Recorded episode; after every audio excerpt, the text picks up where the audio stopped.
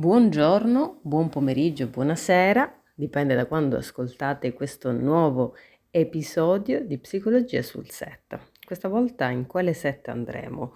In questo mio viaggio, questa volta da sola, senza la compagnia di Laura, vedremo un po' i set dei film natalizi, ovvero la narrazione che si ripete e che ha contribuito ad affermare nel nostro immaginario come devono essere le feste, le festività, ma iniziamo subito.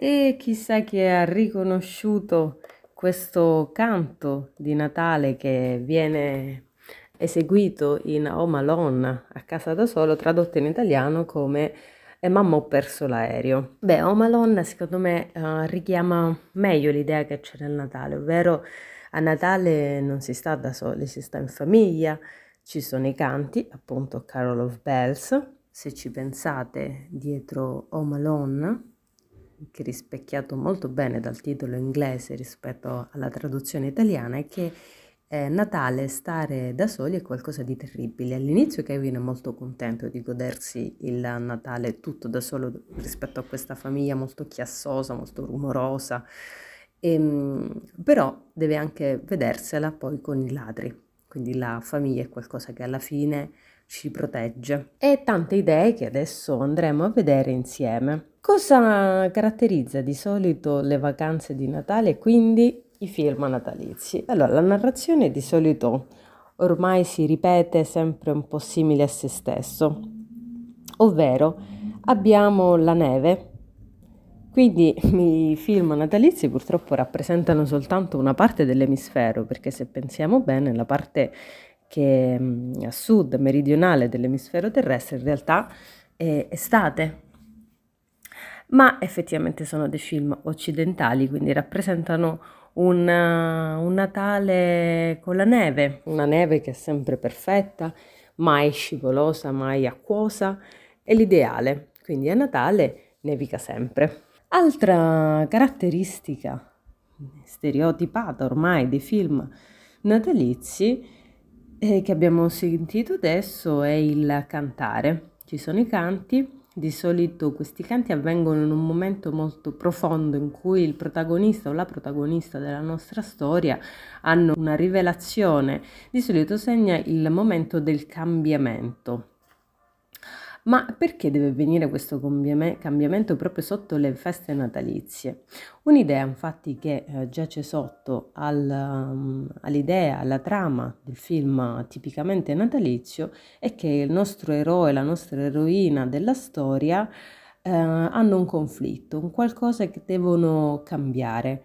Il conflitto può essere personale per se stesso, quindi vengono da un periodo di estrema um, sfortuna Insomma, le cose non vanno per nulla bene al nostro eroe, alla nostra eroina. Oppure si vive a un certo punto un grande conflitto familiare che porta alla divisione, oppure un conflitto di coppia, dove può portare quindi alla separazione della coppia stessa.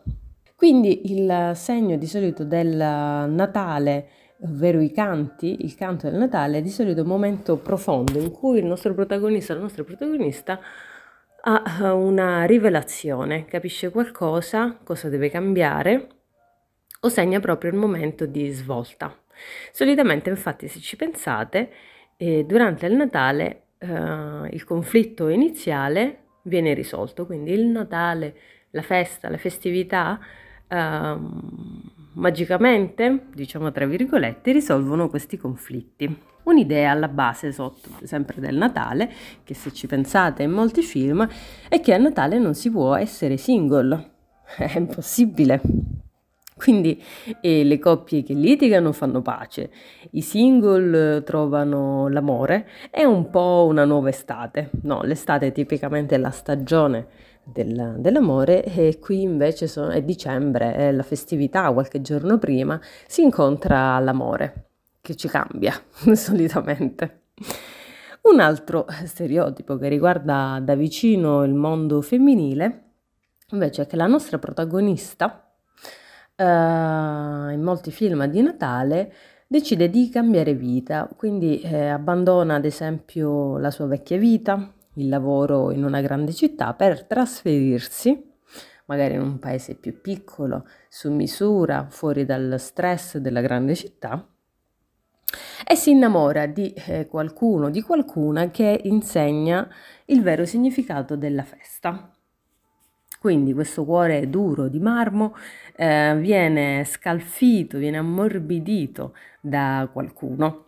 Altro momento ricorrente, se ci pensate, del film in natalizi è che di solito avviene un discorso eh, drammatico, eh, coinvolgente, ecco la, la, solita scena in cui il protagonista e la protagonista oppure un personaggio importante della storia si alzano per fare uno di quei eh, discorsi ehm, dire esistenziale, non so se è la parola giusta, ecco, un discorso di profondo cambiamento, drammatico e coinvolgente per tutti i propri cari. Può avvenire durante una festa oppure c'è un momento drammatico se riguarda la coppia in cui avviene questo eh, grande discorso. Solitamente non si sono preparati prima e mi chiedo come facciano a fare questi gran bei discorsi.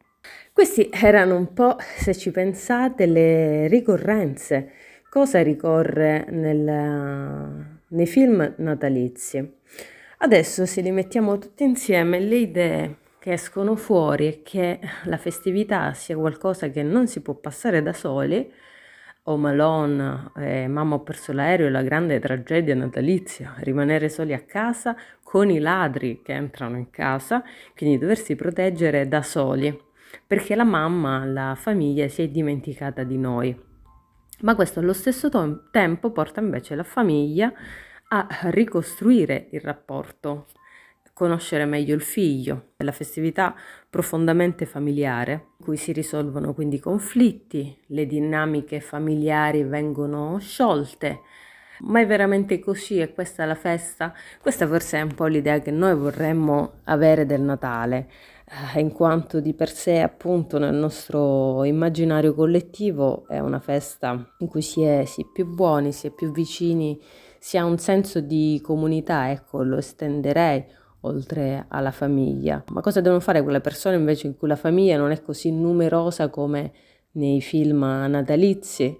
Si devono sentire diversi, esclusi da questa festività? Certo che no.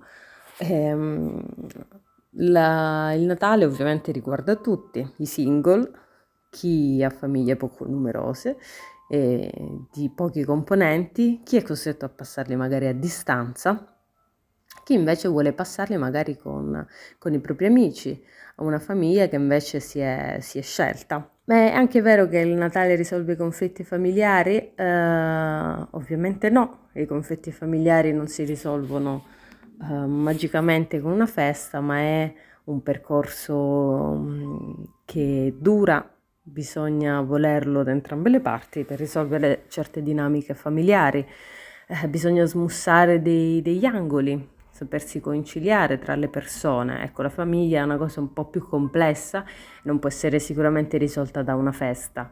Sicuramente il Natale ci spinge a cercare di più i nostri familiari, i nostri cari, le persone che ci sono famiglie più vicine, quindi la nostra famiglia estesa, voler conciliare un po' gli aspetti negativi e volerli comprendere. Forse questo è quello che ci spinge a fare un po' il Natale in sé come idea, come concetto di riscoperta di generosità e di ascolto verso l'altro. Ecco, forse ascoltandoci un po' di più riusciremo a conciliare le diversità che si ritrovano in una famiglia. E quindi questa era un po' l'idea del Natale, delle festività che ci riportano nuovamente in famiglia a fare dei regali ai nostri cari, non solo familiari, ma anche appunto alla nostra famiglia estesa. Voi cosa ne pensate? Fatecelo sapere nei nostri canali Facebook e Instagram e ci vediamo al prossimo appuntamento Psicologia sul set.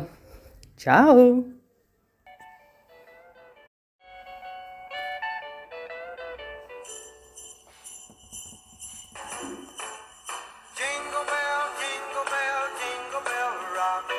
Jingle bells swing and jingle bells ring, snowing and blowing a bushels of fun. Now the jingle